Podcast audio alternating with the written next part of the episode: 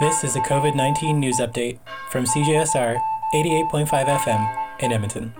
The Zebra Child Protection Center, which serves Edmonton and the surrounding area through advocacy and child abuse intervention, says that COVID 19 restrictions may be forcing more kids to suffer in silence. From mid March to mid April, 31% fewer cases have been reported to the Zebra Child Protection Center compared to the same time frame in 2019.